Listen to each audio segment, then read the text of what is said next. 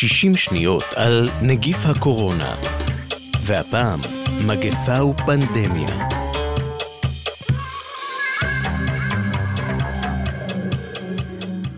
מהמוות השחור ועד לאיידס, ההיסטוריה האנושית רצופה מחלות שחצו ערים ומדינות. חלקן נותרו בתחומי ההתפרצות, אחרות התפשטו בקנה מידה בינלאומי. אבל לא כל מחלה קטלנית ככל שתהיה, מוגדרת מגיפה.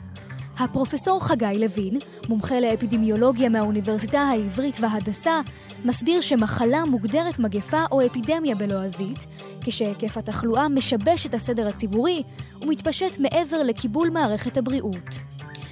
בצמרת הפירמידה, מעל המגפה, נמצאת הפנדמיה, מגפה עולמית.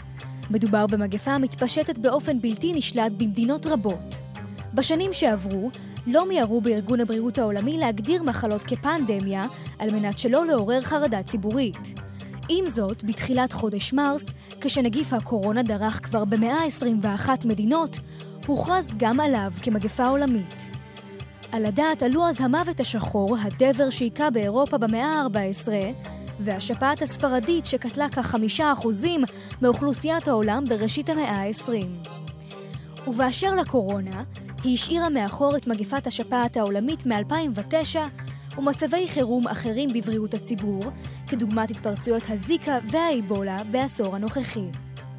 אלה היו 60 שניות על נגיף הקורונה, מגפה ופנדמיה. כתבה והגישה טליה כהן.